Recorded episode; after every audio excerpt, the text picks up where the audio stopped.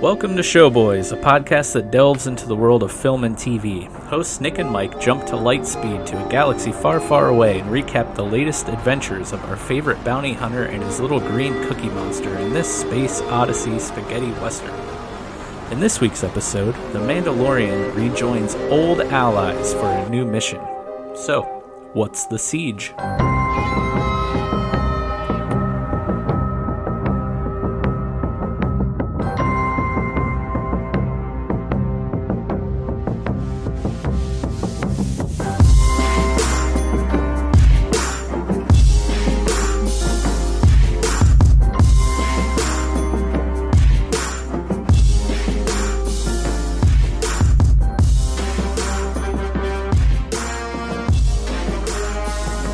We are, chapter 12, episode 4, halfway through season 2.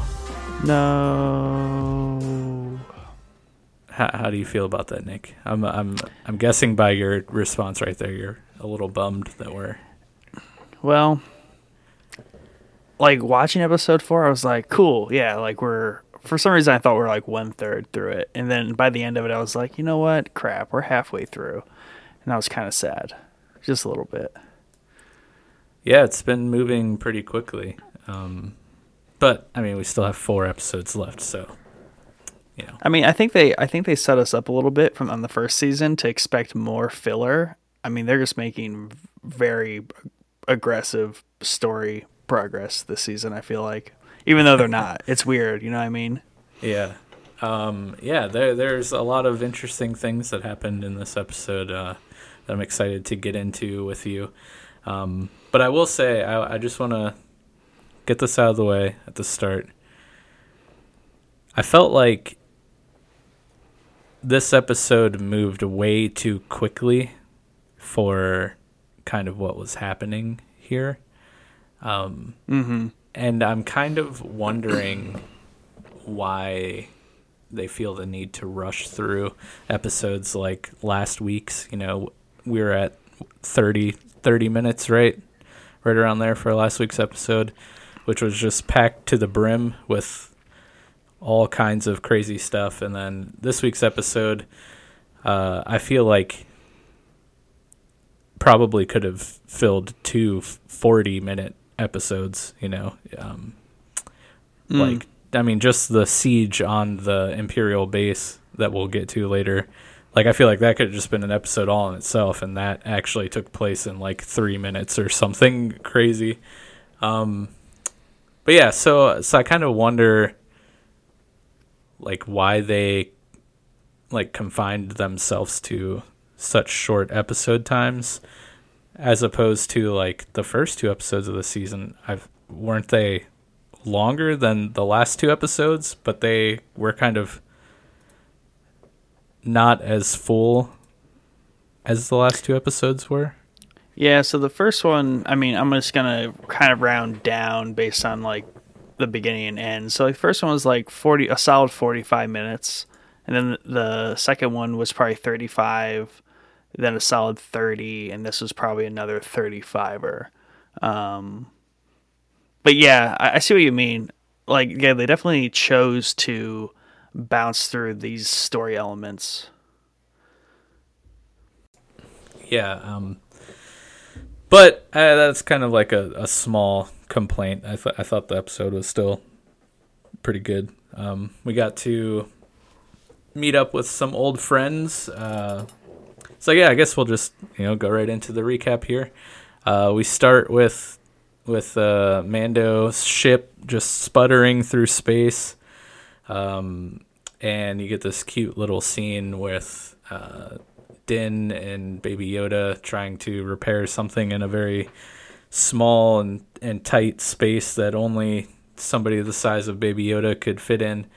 And, uh, you know, you have Mando trying to explain to him which wire to put where.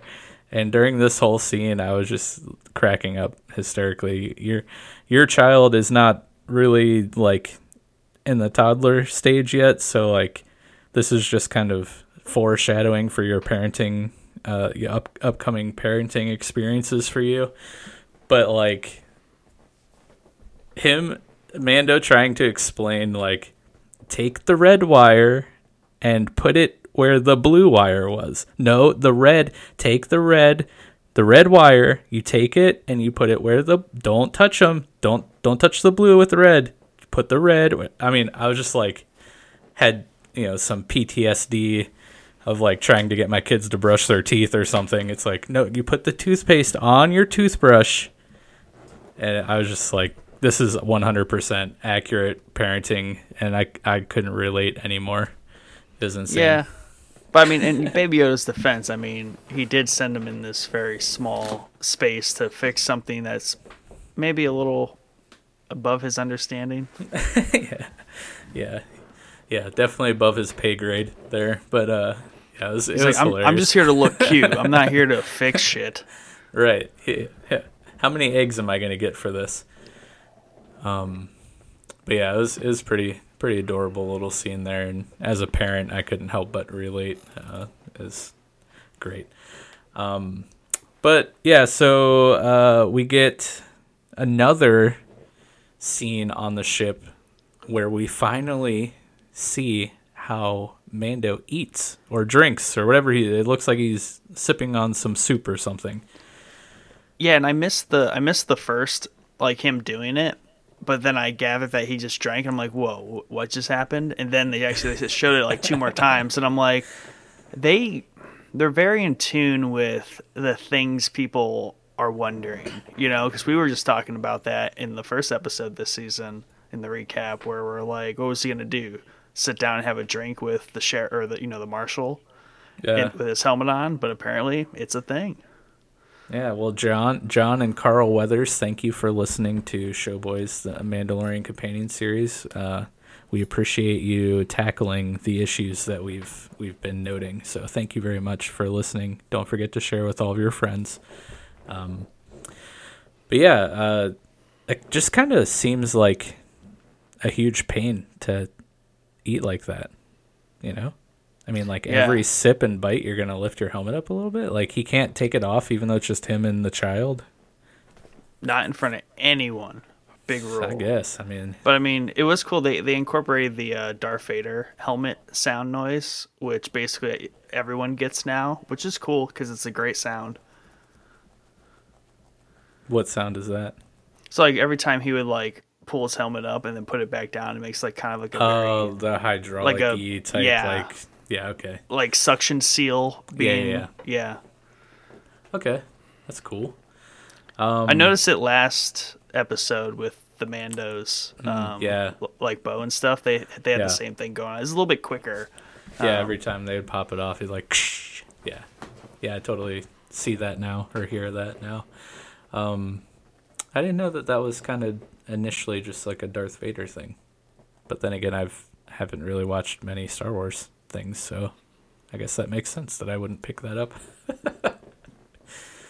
um. So yeah. Uh, after they eat their little soup meal, um, we find out that they decide to make a pit stop on Navarro uh, to finally repair the poor Razor Crest.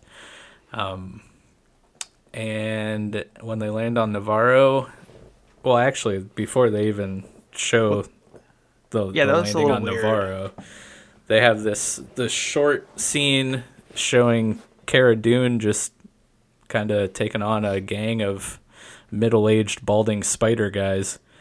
Uh, do you, do you know this eh, this species? Is this a new? Uh, I've seen them before, and they're in various Star Wars things. I don't know what they're called though. Um, they've never really played a huge role outside of. Um, it's the guy that starts fight with Luke Skywalker in Episode Four in the cantina. Um, That's like the main. That was the first time that kind of species was around, but not really too big on them. They're not really in a lot of other things where their backgrounds explored, at least in stuff I watch and like shows and the movies. Yeah, But I did think it was weird though that I was kind of like confused at first because they had two intro scenes and then the title. yeah, yeah. Uh, this scene kind of felt a little unnecessary, but it it establishes that that Cara is now like the marshal of Navarro. Like the the the bad guys here, I think, even refer to her as the marshal. Like they say something like the marshal's here or something like that. Uh, so that's kind of cool seeing that she kind of has assumed this role uh, here on Navarro. Um, and anyways, so she she kind of dispatches this little group of bad guys, saves the little ferret uh, from being eaten, and then we get the title card. Chapter twelve, the siege. Um, so uh, there there wasn't really anything important to note up to this point yet. I'm assuming. No, it's like you said, that scene did seem a little, especially after getting to the end, it seemed a little unnecessary. Because I think, I mean, it would have been enough just you know in a in the next really scene once Mando gets there and there's kind of like, hey, I'm running the place and I'm the marshal. That's really all we needed. Yeah, yeah, exactly. Because like you said, the very next scene after the title card, uh, Mando lands on Navarro and he's welcomed by uh, Cara Dune and Greef Karga, um, Carl Weathers' character, uh, aka Chubbs from Happy Gilmore. Um, also, the director of this episode, which was kind of cool. Um, and you know, he's like, "Hey, need to get this ship fixed. What's up, guys?" And uh, they kind of go on a little tour of the town, and we get you know the the explanation that they they kind of hung around and cleaned up the place, and Cara is now the marshal, and Karga is just like doing things. Um, It's kind of like the administrator, I would say. Kind of Yeah. just like the.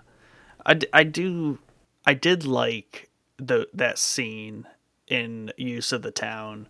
It being like cleaner. There's like plants and little vendor stalls, and everyone was just kind of mint, uh, you know, moving about. And I thought that was really cool to kind of show more of a little bit of daily life um, in a place like this here in the Outer Rim. Yeah, so and this is the location with the showdown with Moff Gideon, correct? From the finale of season one. Yeah, and then then in, then the building they go into in a little bit, that was the shootout building as well. Yeah, Yeah. yeah. So, so they're they're walking through town here, and Mando's pretty much like, "Hey, I kind of like what you did with the place. This is pretty cool." And uh, Cara's like, "Well, wait till you see inside." And they walk inside, and there's a little school with a bunch of little outer rimlings uh, being taught by a CP30 like droid. Uh, I probably totally butchered that, but correct me if I'm wrong. But that's what it- Protocol droid, yeah. Okay, okay. Um, yeah, so they have a little class. Greef's like, hey, uh, go ahead, leave the child here. You know, we got some stuff to do. Amanda's like, you know, activates helicopter parent mode, and he's like, nope, anywhere I go, the the child goes with me, and he's like, he'll be safe, he'll be fine here. Just leave him here. Trust me, you don't want to bring him where we're going. So uh, you know, my side quest senses were tingling at that moment. Um, so yeah, Mando drops off Baby Yoda at school, and off they go to catch up and and learn uh, uh, what is needed of of Mando. Yeah, that was I think that was a fun once again with the whole like little town building, it's like a nice place. You know, there's they have a school for the children. Um and then obviously Baby Yoda gets dropped into this little environment to uh I guess learn, but mostly eat other people's macaroons. And I love that I mean, I love that they are just straight up macaroons. Yeah. Um, there's no question about it. Like they just bought like a box of macar. Like someone on set might have been eating those. So I was like, hey, we need that. Um, but also there's there's the whole. You know, are you?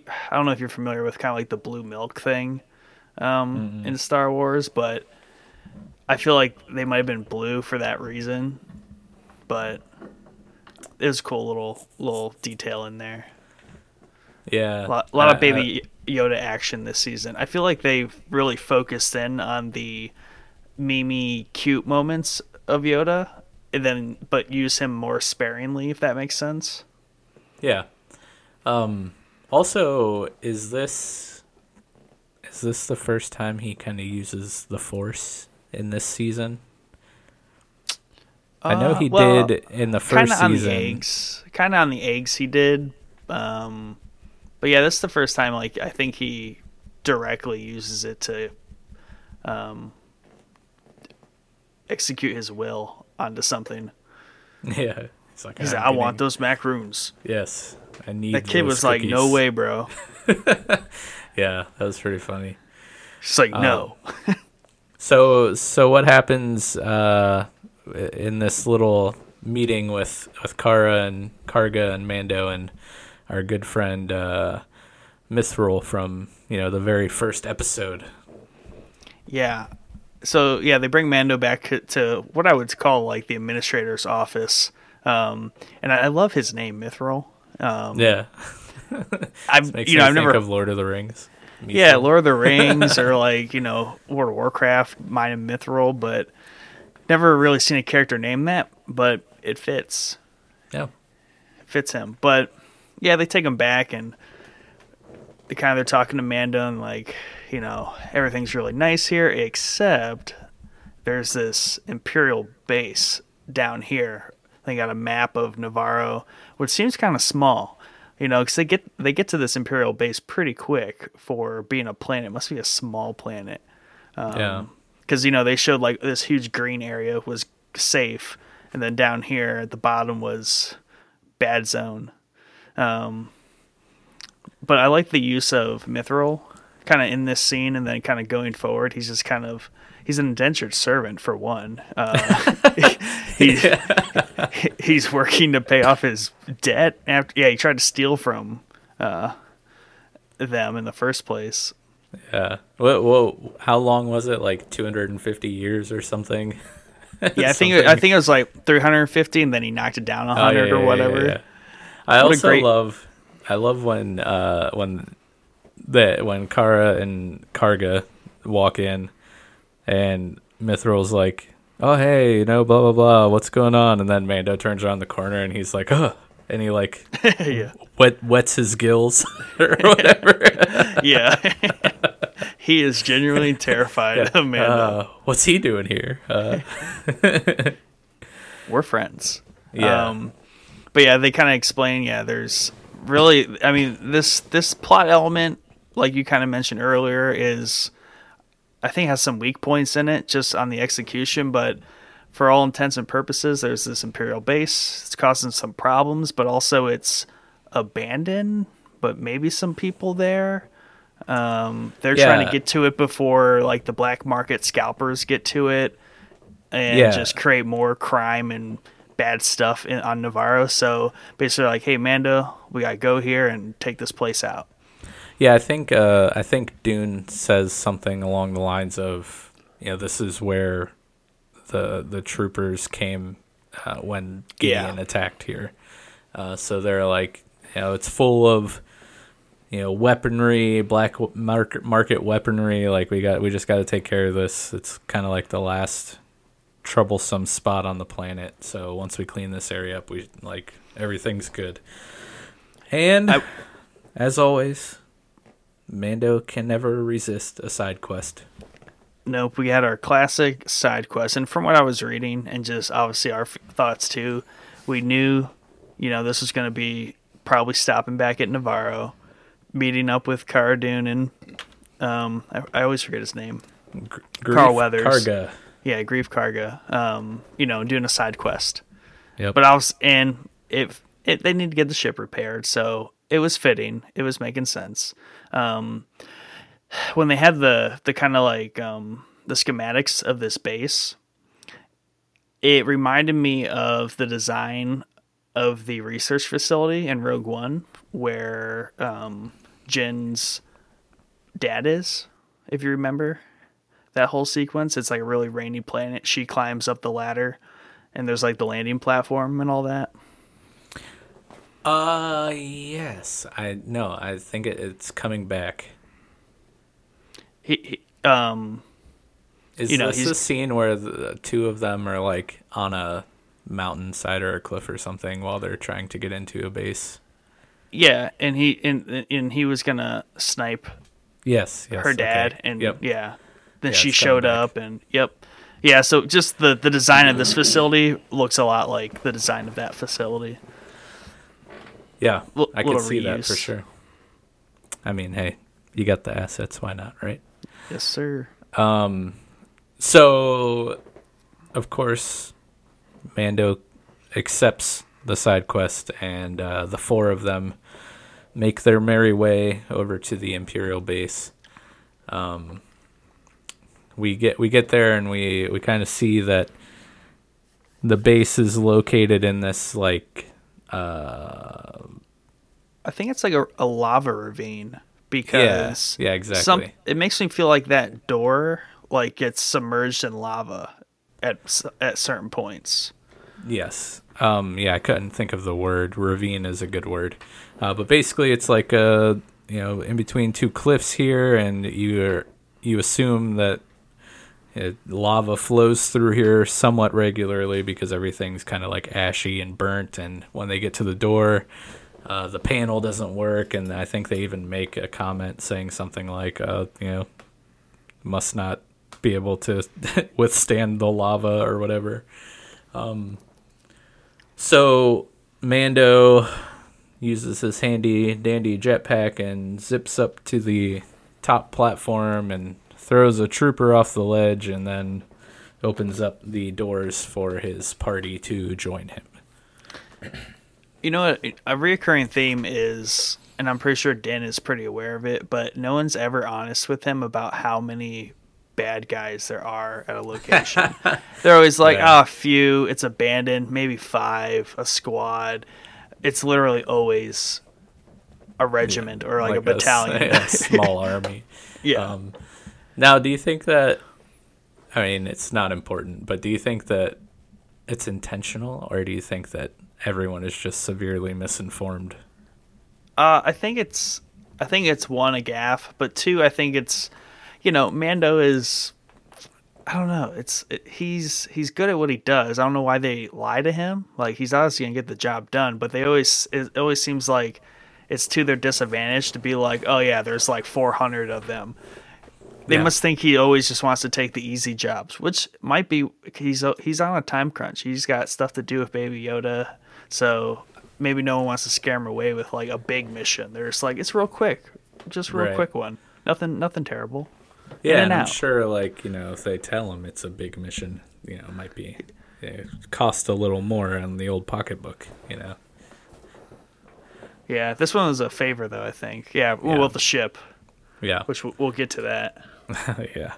Uh, so yeah, we see once they they come up on the elevator, you know, Mando's standing there and he's like, "I thought you said there was only going to be a few," and there's there is a few on the floor by Mando, but um, yeah, obviously the space is a little more occupied than originally thought, and uh, you get a nice subtle, not so subtle foreshadowing of a potential getaway plan when they walk past the Trexler Marauder that uh, Mithril basically drools over, you know, the potential of selling this this vehicle on the black market. And in typical Mando fashion, he's like, "Nope, we don't do anything bad.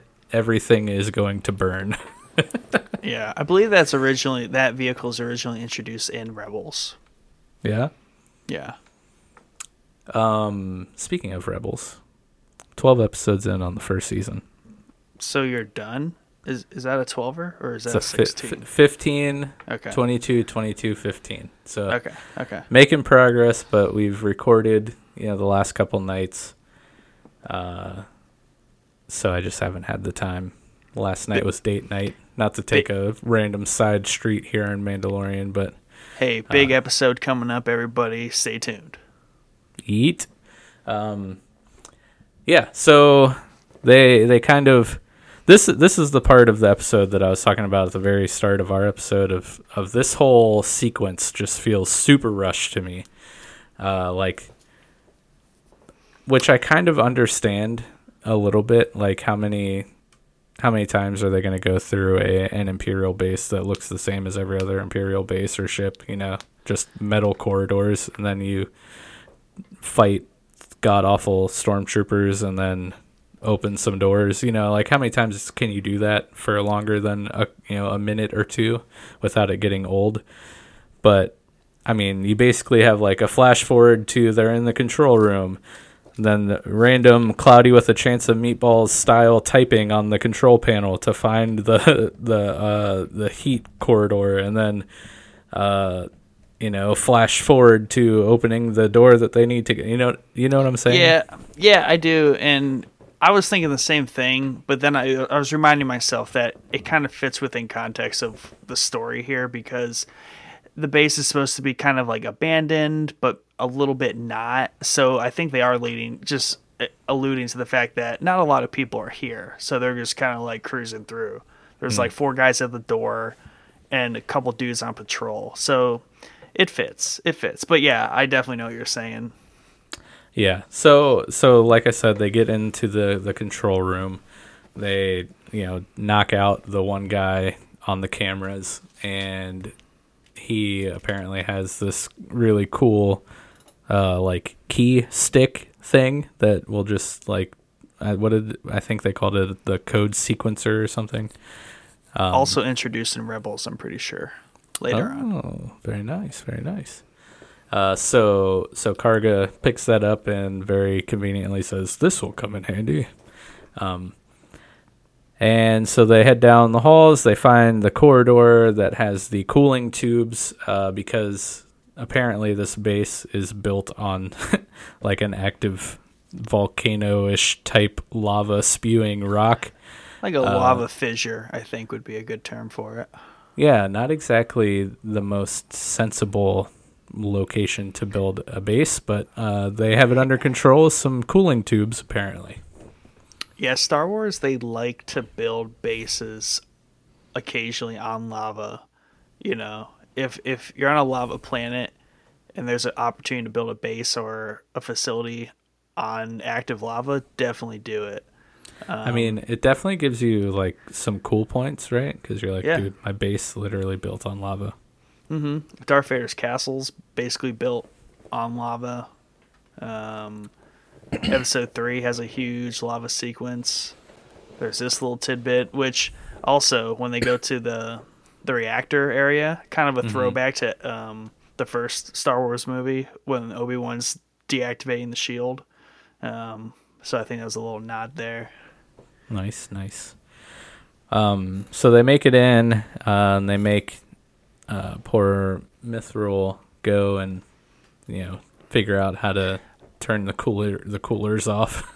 yeah, you know what, and this goes back to what I was saying before. Is I like his use of his character in here because they force he's like kind of at first like when at the, the, very beginning at the door he's like all right i'm just gonna go now and they're like oh no yeah. you're staying right here and then he gets looped into like helping and then he's kind of along for the ride and he's just yeah.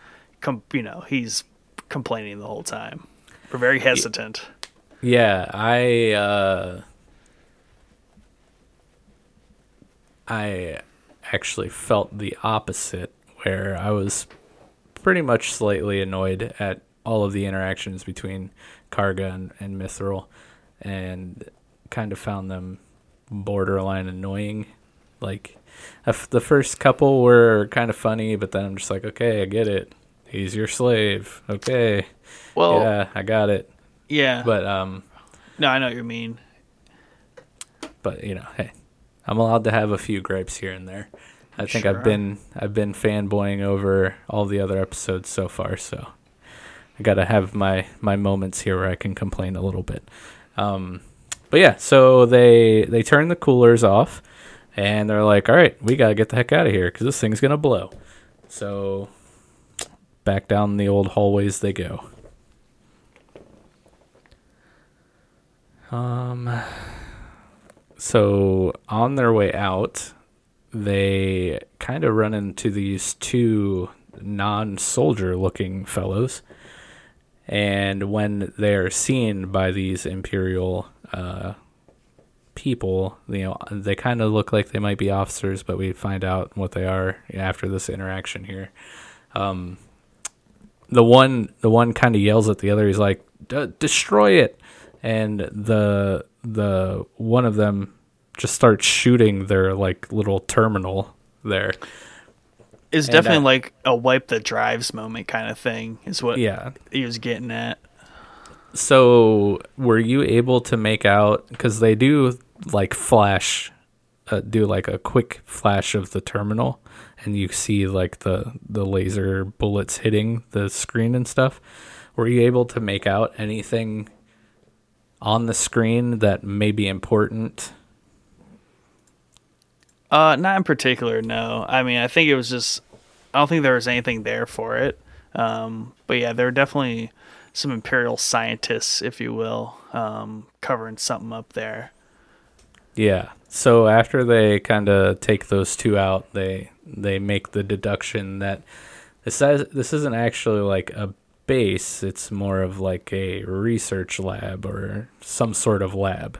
Right, Um, because they they take the like they shoot those guys and then they just really walk into that room and they pan to the the figures in We these got some tanks, some some yeah some goopy tubes. some, so- goop tubes. Yes. So uh, obviously, I'm like, oh, this is pretty important. But then also, it was just like, I have no idea what this is because I don't know anything about Star Wars. So please elaborate on this whole sequence here because I feel like it is very important.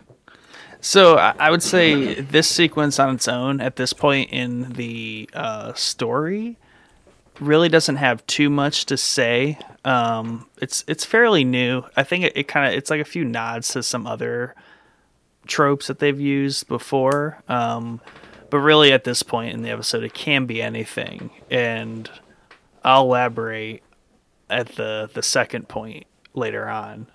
Okay. So yeah, so they kind But of yeah, are- definitely su- suspicious. You know, Yeah. you're like something weird's going on here. Yeah, what the heck are they growing here?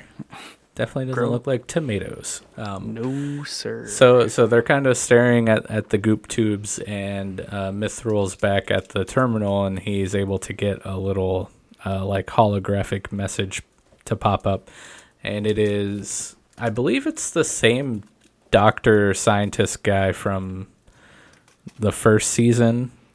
yeah, that's the one that like- was wanting Baby Yoda and was actually Yeah. had Baby Yoda in the Yeah.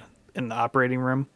Yeah, so he pops up and he's like, basically, we're we ran out of resources to continue with our experiment. We need more uh, blood from the child. Uh, so yeah, if you kind of want to keep this whole thing going, we need we need some blood.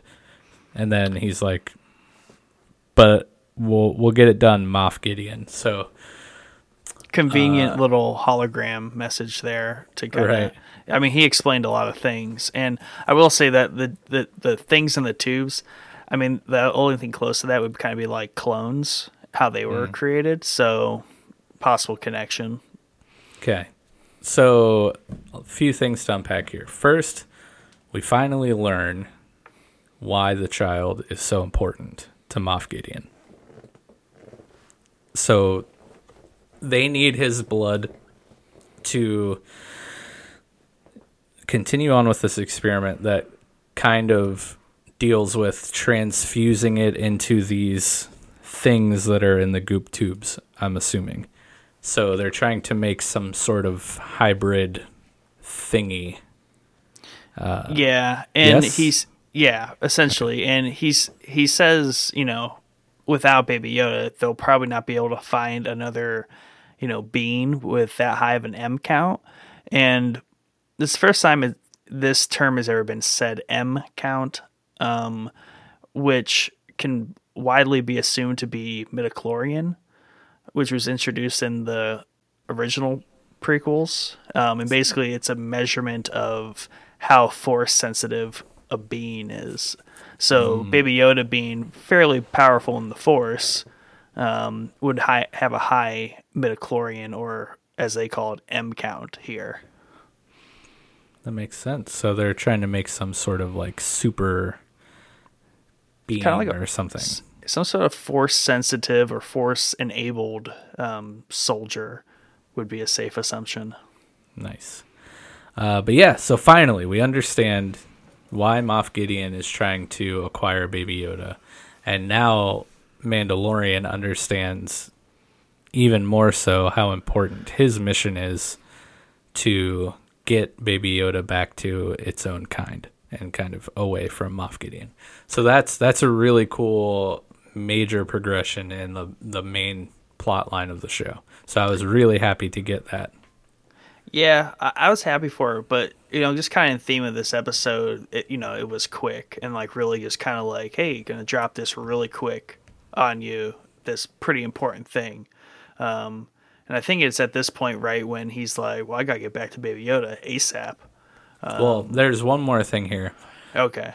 Mando's like, that's got to be old because Moff Oh, Gideon's right. dead, and Mm, yeah. uh, Mythrol's like, uh, no, this was from three days ago. So Mando's like, what, what, what, what? Like, I thought I killed that dude. I shot, I like blew his his Tie Fighter up or whatever. I mean, um, be like, I literally f- flew into the sky with a jetpack for like the first time, um, and took that thing down. yeah, yeah. What do you mean he's still alive? So, so again, even more so, Mando's primary like main main quest line here is the the priority of Baby Yoda's safety and getting him to his own kind. It just it just skyrockets for Mando. So It's that like, moment he regrets taking. Well, I don't know.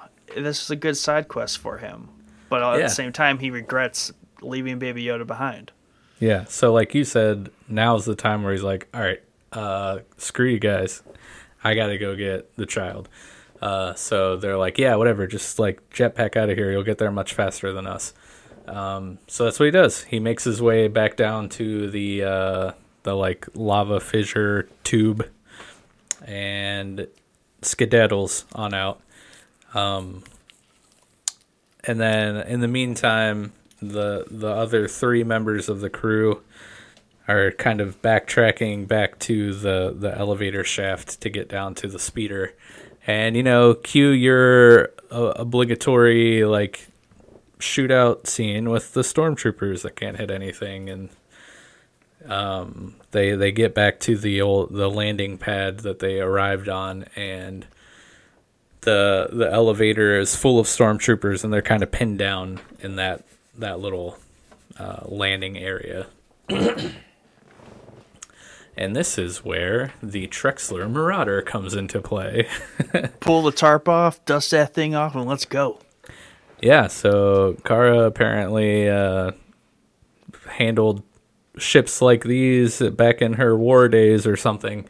Uh, she jumps in, tries to, for some reason, drive into the, like back into the base, which doesn't really make sense to me. Yeah, but- that confused me. I was like, where is she going? Yeah. Um, but clearly, luckily for her, the door shut, so she couldn't drive into the base. yeah, uh, so she whips that thing around and just drives off the cliff.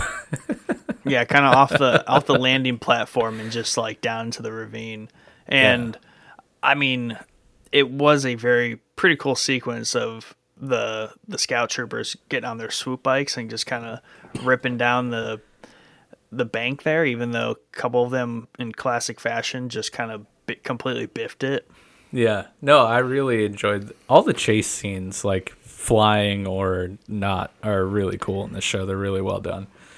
Um, so I really enjoyed, like you said, them, you know, on their speeder bikes coming out of the corridor and like jumping off the ledge themselves and you know two of them bit the dust right at the start and blow up. And then you have the cool scene where Karga's trying to you know shoot him down in the gun while Cara's booking it through this ravine.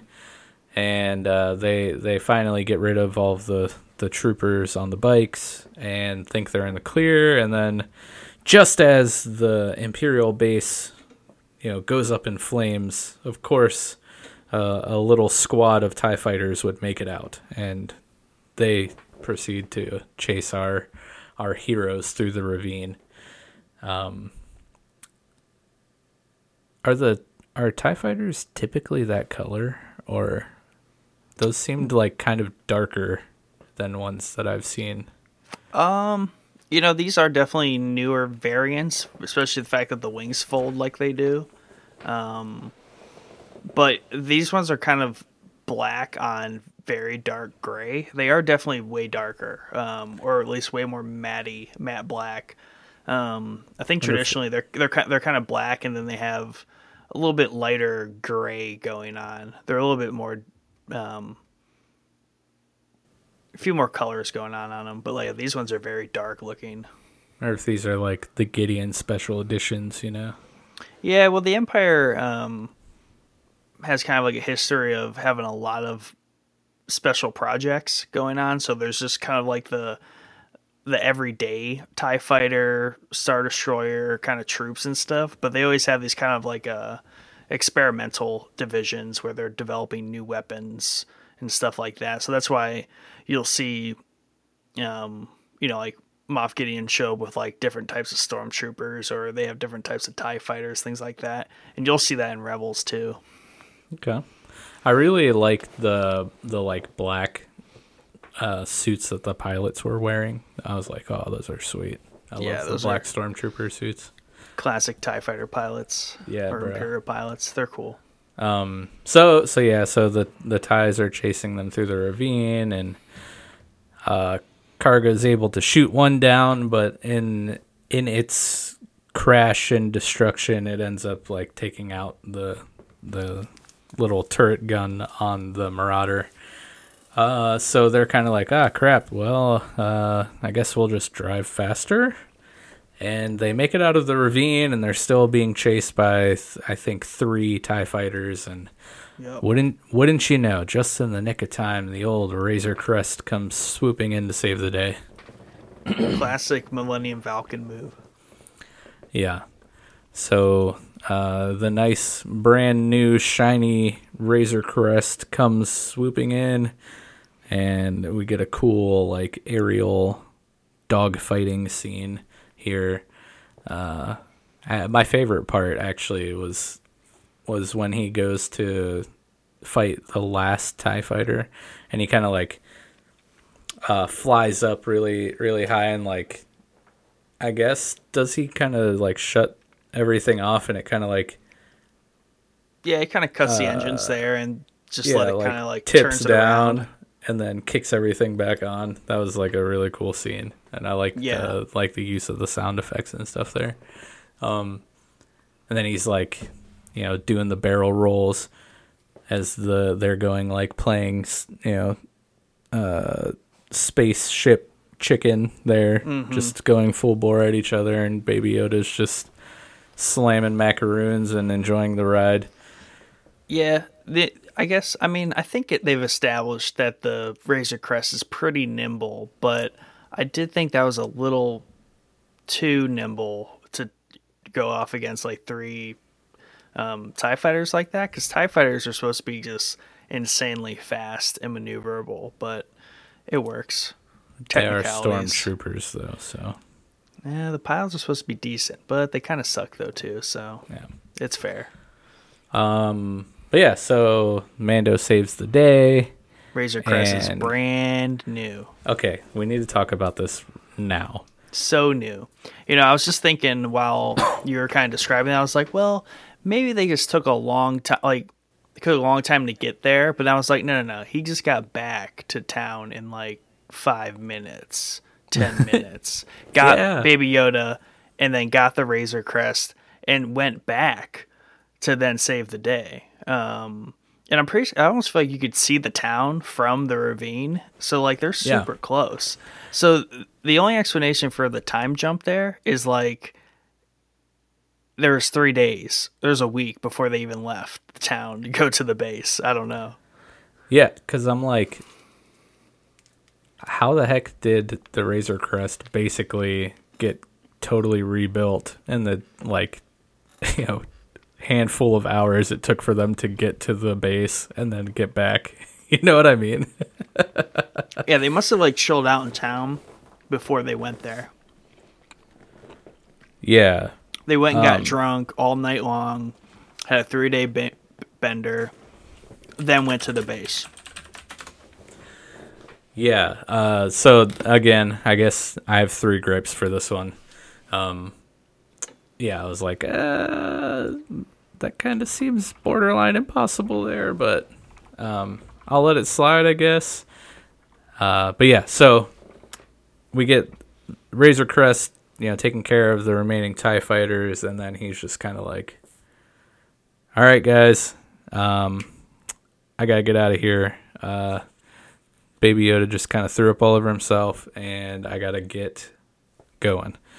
Um, so Karga's like, "All right, well, hey, you know, I guess we'll just, you know, call it even between the repairs and the mission. Uh, thanks. See you around." And that's that.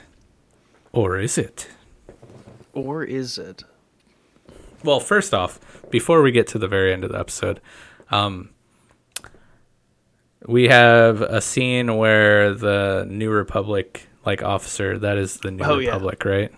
Well, yeah, like yeah, yeah, yeah. yeah, so the officer comes in and he's questioning Karga about the the base explosion Classic. and talks about the Razor Crest. And so, like, first off, I'm like, how would he know about the base explosion? Like, why why is this guy everywhere that Mando is?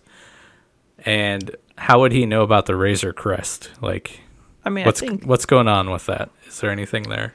Well, I think the base exploding. I mean, someone could have reported it. They could have sensed it somehow. Um, you know, they got feelers out there. They're trying to just kind of patrol the area.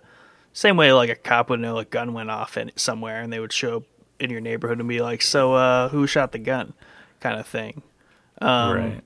And then, then he did say, he's like, "Will your transponder logs say the Razor Crest," and he and he's like, "Oh, you know, anything pre-Empire, those things are gonna pick up," and just kind of brushes it off. So, I mean, it's just kind of like clues and different things that they're able to pick up on. But they're, but then he did say, he's like, I think he said the Cara Dune, but he's like something, you know, something big or something weird is going on out here. Yeah. So they're definitely uh, they're definitely following up on some stuff, and they're they're trying to figure something out. There's Yeah. something suspicious going on. yeah. He has this little little scene where he talks with Cara, and he's basically like, "Yeah, there's there's something weird going out here, but they don't really believe it in the core worlds or like pay attention mm-hmm. about it in the core worlds. I'm assuming that since they're in the outer rim, the core worlds are in the inner rim, so to speak, like the opposite of the outer rim. Is They're like in the what it- core. yeah, core so world. Yeah, it's its own zone, but it's kind of think of it as like downtown New York. Right, right, right. Yeah, that's kind of what I was picking up there. Uh, but what is what does he mean by you know like they're not really believing what's going on, or is he just basically like they're oblivious, like they just like something's going on, but s think- only people out here seem to be like paying attention to it, or this is where it's happening. I think he's alluding to like the remnants of the empire and how like I think it's known that obviously fragments of the empire still exist because it was massive. Um, but I think he's trying to allude to the fact that it's much more present and dangerous than they want to believe in like the capital. Um, and mostly I think that's alluding to the fact that Moff Gideon is amassing this force and like you know he's doing his thing. And i think that's what he's kind of alluding to there larger story wise that there's something big going on out here. And i think it's the moff gideon building rebuilding the empire. That makes sense. Uh, but then we get like this kind of nice little interaction where he's basically like, "Hey, you're not you're not so bad at this whole thing. Why don't you join us?" And she's like, ah, "No, I'm good. I'll Um, pass." so i mean i will know because it was said in season one that she was a she's an ex imperial she was a shock trooper um and i think that's what the tattoo on her arm is but i just noticed in this episode she has like a like a tattoo below her eye it looks like and it looks like the like an a rebel symbol but maybe i'm just seeing things i don't know well, you're definitely asking the wrong guy because I have no idea. Um, but yeah, she said, "What does she say?" She says he's not a joiner. Like, what does she mean by that? Is that like a a term that's thrown around a lot in Star Wars, or is that just like a her saying, "Nah, I, I don't, I don't really want to become a part of that. I'm good where I'm at." Type deal. Uh, so I think she's trying to say like you know she's not about to join anyone's like cause. You know, she's kind of like she was just hiding out on that you know one planet where Din first ran into her, and mm-hmm. she's just reluctantly been pulled back into things here. And I think she, you know, this is as complicated as she wants to be. It's just like a marshal beating up thugs around town, and like she doesn't want to get much more involved than that. Um, right. So yeah, basically she just doesn't want to join a cause, and that's kind of that's kind of like a Star Wars trope kind of thing. There's always like a character that's just like, I'm not about your your rebellion or your your republic or anything like that. Nice. And I was um, reading an article about this scene. Okay, okay. Um, it's a pretty quick one, but it, it kind of ties back to um, the whole cancel thing going on with her basically they were alluding that this scene basically gives her an out in the series potentially because she does seem like she does kind of consider his offer so i don't know they were kind of reading into it like this could have you know she can just decide to go off and do that and then she's just not in it anymore mm. yeah because uh, then he they basically like talk about Alderaan and the war there, and like, oh, oh yeah, I'm from Alderaan. Oh, who'd you lose? Everyone. Oh, I'm sorry about your loss. And then he big like, rip puts the the badge or whatever, the yeah, medal. Cool. Like, like what exactly was that? Really, is that uh, of any importance, or is that just kind of like? I, alluding I think, to what your article is talking about is like you know hey if you want yeah so he said I'm pretty sure he set that badge down, and that is the, a badge of like a republic, a new republic like sheriff, if you will. Hmm. And since she might, maybe that's his him being like, "Hey, you're kind of." In case you change your mind. Yeah, or like you're kind of like the anointed law dog out here. You know, here you go. You got my okay. stamp of approval, kind of thing, or, or it was that offer like, "Hey, if you wanna, you know, come join us." There it is.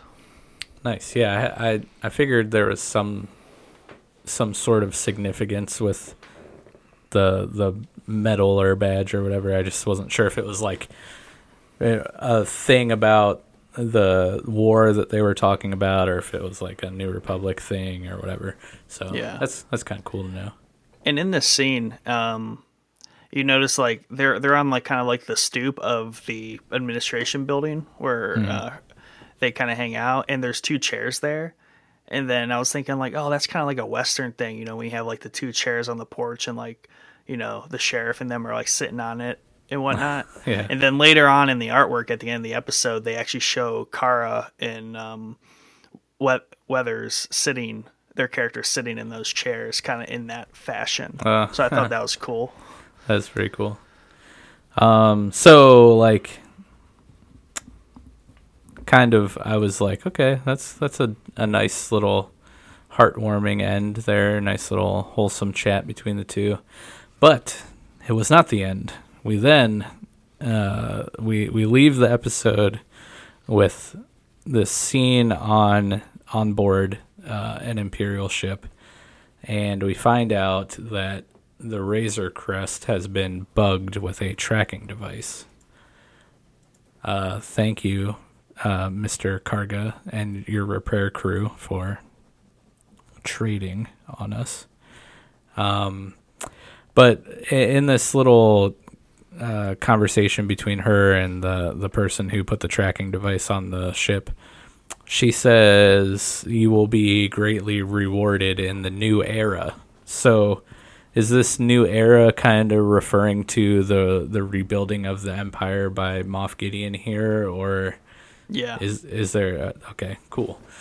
Um so yeah, I guess there we we have this looming like foreshadowing of you know the the empire possibly returning again even stronger under Moff Gideon. Um but then we we see that officer make her way down to where Moff Gideon is and she tells him that you know the the ship's been tracked, uh, and they know where he is. And Moff's like, "All right, does he have does he have it?" And she's like, "Yes, she's he still has the child." Um, so yeah, that can't and be he good said, "We'll for be we'll be ready," or something like that. He said, yeah. That that doesn't bode well for our friends here. "No, sir." Um, what what exactly was in that room that they were in? Like those suits that they were kind of just like looking at. Are, are those anything special, or just kind of like you know his trooper suits, and he's just kind of like chilling out? All right, so so far, like obviously they've been making some very good like plot progress this season, right? And this is totally exciting and very cool, but also adds an, just an, an additional layer they didn't need to add, but they're gonna do it anyways because I guess they're gonna go all out here. Um, so what these appear to be are what would be known in legends as dark troopers and they were originally shown in the 1995 video game Q What's Playing um, Dark Forces, and it was a Star Wars game, and it was kind of a a Doom style game, same look and feel, right? Very blocky, very kind of hallway, um, but this game was pretty fun for its time. I played it personally, um, you know, 20 some years ago at this point. It didn't age well. But anyway, in this in this game, you know, you're there you're kind of just like a a regular smuggler kind of gunslinger, right? You're not a Jedi, you're not a hero or anything, but you're like infiltrating the empire and you're kind of it's kind of like that Nazi behind enemy lines kind of thing, like one of those video games, kind of like a Medal of Honor um, style, and you're just finding about all this crazy stuff that like the Empire is up to. Well, one of the things they do is they build these droids, these badass like robots that are basically stormtroopers that are just unstoppable. Hmm. And this to me seems like what these were taken from. So I'm thinking that these are some sort of dark troopers, but in those games they were strictly kind of robots and or like androids or droids. In this mm-hmm. they they definitely seem to be making them more cyborgy. So I think they're growing them, infusing them with some force sensitivity and just making them like super soldiers. Yeah, I was just gonna ask. Do you think that this scene ties into the goop tubes at all? Yeah, I think this is where they've come from, or the goop tubes are. You know, I, I don't know if they would have been able to get any more kind of like force sensitive blood. Um, so maybe these are like the non force sensitive types, and they're just trying to perfect the next variant. But these ones are apparently ready by the looks of it. They look suited up. These might actually just be droids, and then they're trying to do some sort of like human hybrid um, but definitely sensing some kind of a little bit of a little bit of Marvel here, right? Because you kind of got like the Iron Man, Right. And you got you got all the other Iron Mans. Right. Yeah. Yeah. Ah, well, that's interesting because I, again, being completely oblivious to most Star Wars stuff, I'm like, I have no idea what this is supposed to be, but I feel like it's important.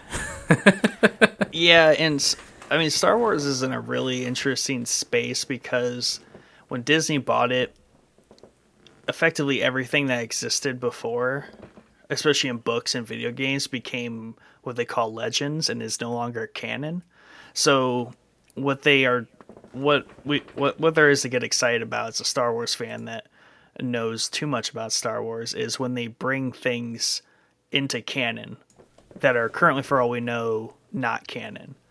Yeah. So if these are in fact Dark Troopers, that means they reached back into a game from 1995 by LucasArts and were like, we are going to make this thing canon now.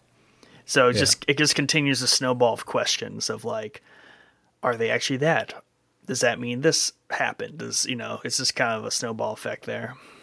Yeah, for sure. And I could definitely see how that would be exciting for a fan of, you know, a universe that's been established for you know what 40 50 years like when when did the first star wars movie come out 77.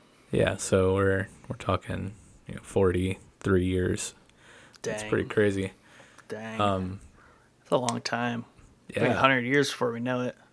It's, it's- yeah The 50th anniversary. That's going to be nuts. that will be insane um but yeah so i would say overall it's a, it's a pretty good pretty good episode and we got some some major progression of major plot points in a way that didn't really feel major you know like the happenings of the episode weren't super crazy but like the little truth bombs that were kind of inserted in like two sentence exchanges were kind of massive right you, you Yeah. figure out why baby yoda is so important and you kind of figure out what they're doing with it you know I mean, it's a side quest that turned out not to be much of a side quest. Um, Yeah. At least story arc wise, like there's just a lot of little bits of knowledge there. Whereas in season one, they were, you know, everyone was completely expecting and probably okay with them making this 100% an unrelated side quest. Like Yeah. episode two, right? Yeah, two in this season. yeah for sure But they, Um, they chose not to. They chose to drop like three definite things that they didn't necessarily need to. Yeah. Uh, were there any other like Easter egg type things or anything that we missed or that I missed in the, the recap here that are either cool to know or like important to know?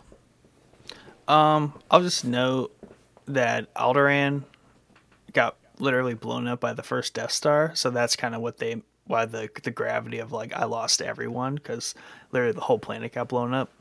Oh, Um. Big rip. You'll see that in episode four, which you've seen. Oh, so I have seen it. Yeah. So So insensitive of me. Yeah, so sad. But I mean, no, I mean, there's to me, there's just like a lot of aesthetic, um, call outs to like different things, like just like the base and, um, how you know different elements of the mission and you know the the fight scene, the chase scene. You know, that was just kind of just calling back on you know fan favorite uh, Star Wars things. So it was mostly a lot of that, and then these new plot elements that kind of just further progress the overarching story of the Mandalorian. Yeah, nice. Uh, I will say that. So, first off, I don't, I don't really read any, read anything or like look on the internet at anything regarding, you know, the the episode that we cover in the companion series, because I don't want to just like regurgitate what other people think or found. Right? I I kind of want to give my perspective and you know have my own questions and my own thoughts and opinions on things.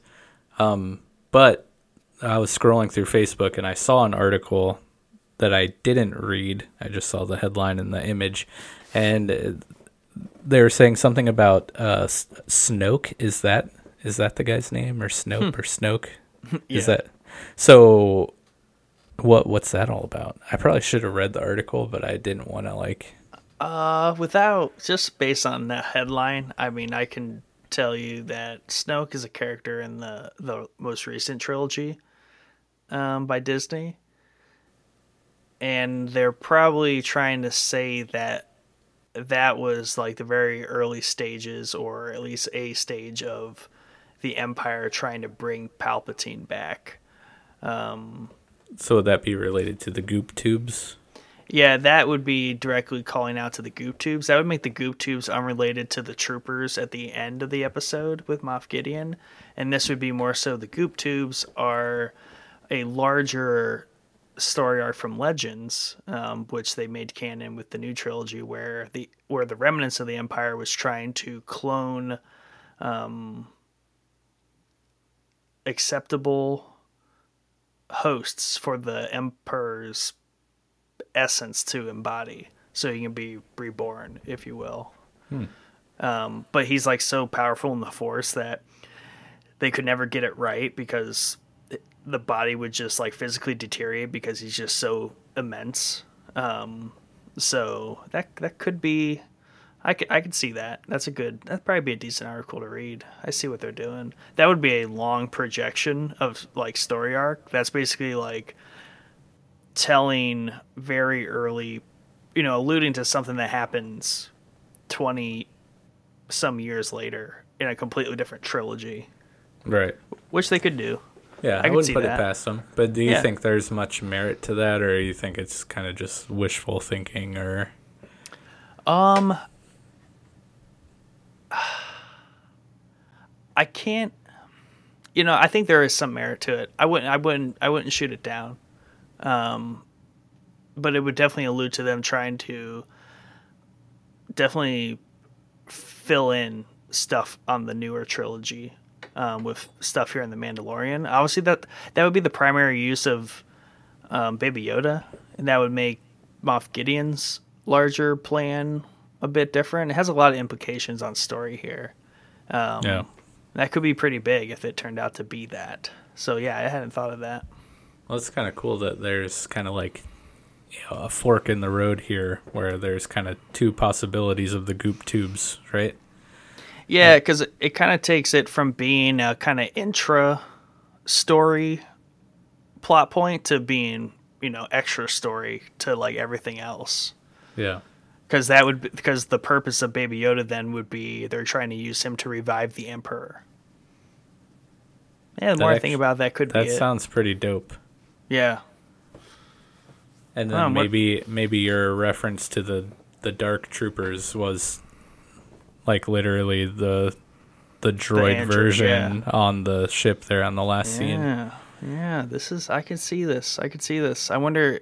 That's how they end the Mandalorian in in season five. Is the Emperor is just like resurrected? Well, it's not Netflix, so I'm sure it'll go on for like 15 seasons. Not, you Um, know, and I was thinking about that is, you know, we've talked about the niceness of concise um, series, but the way they weave, the way they might be weaving the Mandalorian and even, you know, the other live action series that they're working on. I mean, they they could do 15 seasons where the Mando is just kind of weaving through active storylines, very uh, Marvel series like. Yeah, I was just about to say. So, like, we got to look at big picture of of who's running this, right? So we have Disney. It's a Star Wars series, so like they're two like cash cows right there. Um, but also it's helmed by Favs, who basically started the MCU, right?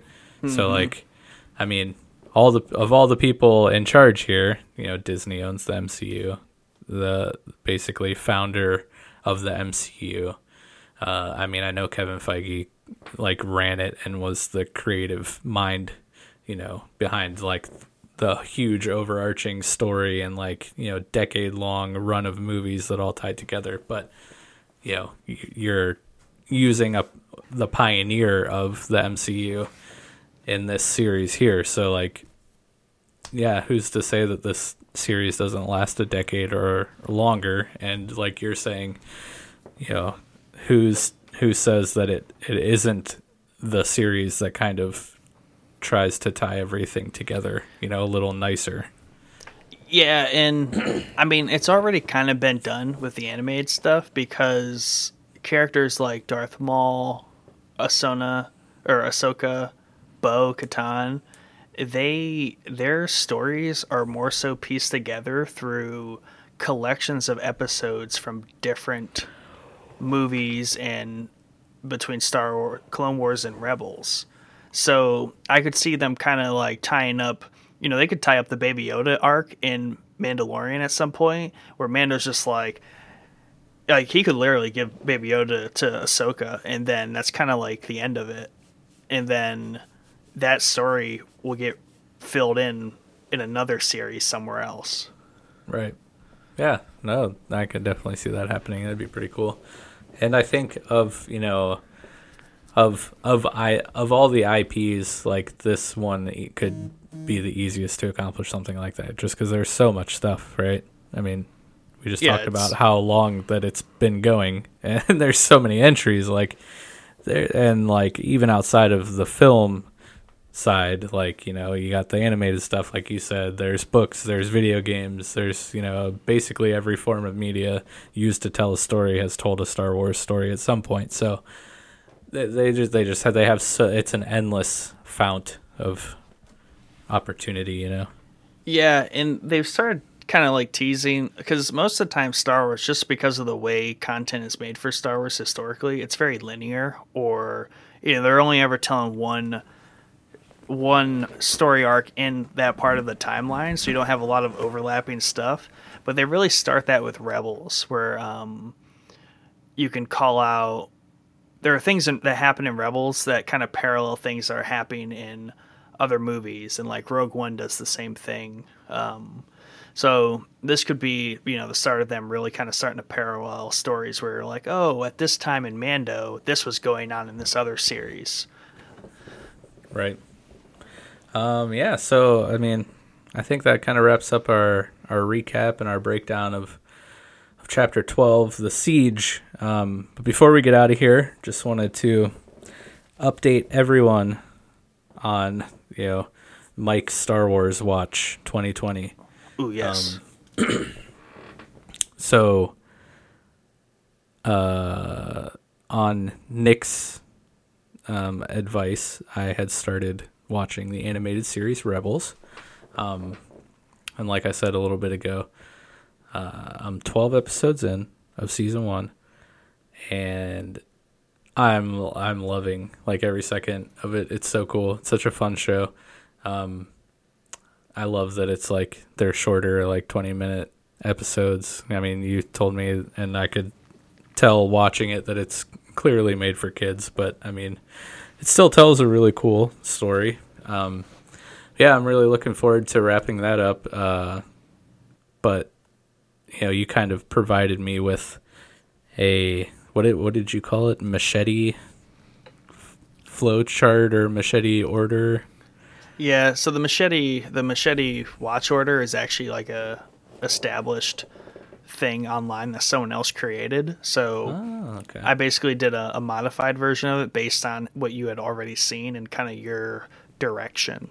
Okay. Um, so, So, just to recap, I've seen as a young child the original trilogy, though most of the details escape me because I was young. Uh, in recent years, I have rewatched episode four, which is the first episode of the original trilogy, right?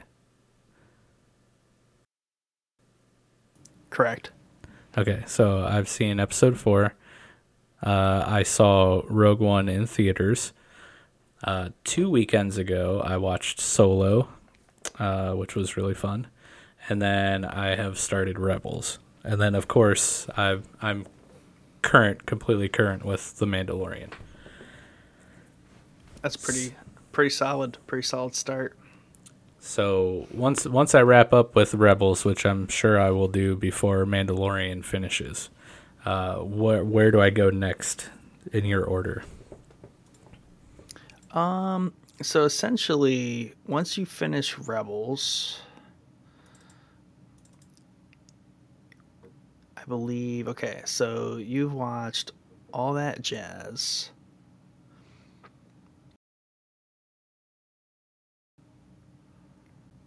Hmm. Oh, okay. Here we go. Yeah, so I got I have an your you you have your very own order of things here. Um, so you're gonna watch The Empire Strikes Back after Rebels. Okay, Um, so essentially, what you at the like the second of the yeah old the original trilogy. second movie episode ever, five. episode five. Yeah. So essentially, your order is kind of it's unique in the fact that you rewatched episode four, A New Hope, very first Star Wars movie. I think it's really important for that to be the first movie for some people, just because it was the first movie. Period. Um, so then you watch Rogue One, and that kind of just gives you the backstory on that movie, right? Because they they touch perfectly. Mm-hmm. I think in a perfect world, I might have people watch Rebel or Rogue One first. Um, Yeah, and 'cause, I mean, in- doesn't it basically lead like right up to the start of episode four? Yeah. Um, so those two could get swapped around either way. Um, then I think Solo is cool because it just gives you backstory on some key characters that show up in episode five. Um, and then Rebels just kind of really fills in a lot of more kind of Rogue One stuff. So really, it would go Rebels, Rogue One, episode four if you're going chronological. Um, but yeah, next after Rebels, you should watch Empire Strikes Back. Um, and then you'll take a very big flashback. Flashback detour. Yeah, before you get to finish the original trilogy. Um, So basically, Basically- I go episode five and then through the original or the second prequels. trilogy, which is the Yep. prequels. yeah, but in, in between th- those movies, you're going to watch the Clone Wars. Oh, jeez, never gonna finish this. Why Yeah. have I? Why have I waited so long? Um, we just recorded an episode the other night with uh, with our friend Chad from That Strange. So get hyped for that. It's it was a really fun episode. It'll be out, uh, you know, here in on the thirtieth. Um, but yeah, I was kind of explaining to him that like I've put off Star Wars uh, for a very dumb reason, and it was because uh, you know everyone likes Star Wars so much, and I was just like, I don't, I don't want to like it if everyone else likes it. like, uh, but I've learned the error in my ways, and now I'm trying to make up for lost time and enjoying every second of it. Yeah, Rebels is Rebels is a good series, and it, it's gonna shed its its for kids thing like halfway through season two, and it's just gonna take off. It's great. Nice. I can't Probably- wait. Uh, the characters are really cool and fun. Yeah, it's got like one of the best endings to a series and to a Star Wars thing there is. Nice.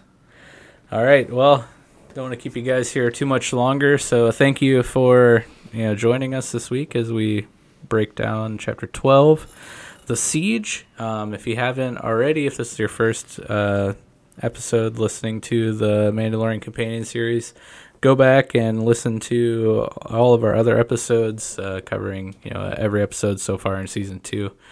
Um, or if you've never listened to Showboys, uh, we have a whole host of other episodes that are not related to Star Wars that you should check out. Um, you can find all of our links on our Linktree page. So that's linktr.ee slash Showboys podcast. And, and on there, you know, you have all of the platforms that our podcast is available on and all of our social media page links. And yeah, so make sure you go check us out, follow us on the socials, um, like and rate and subscribe where possible. And we just thank you so much for listening and we appreciate you.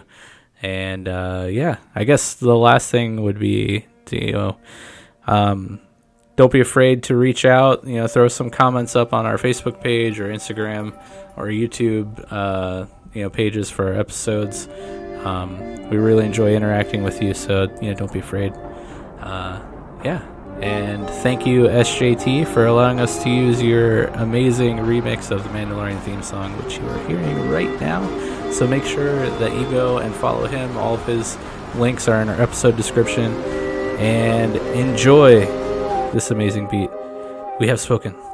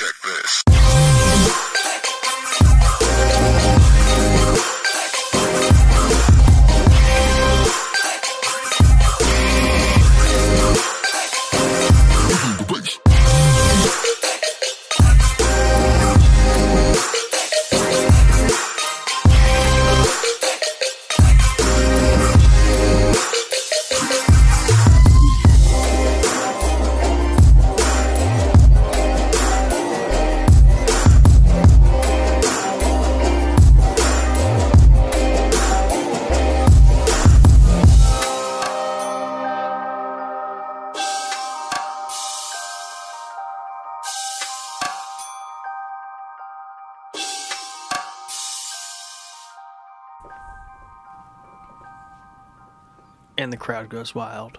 Ah, whoa, yeah.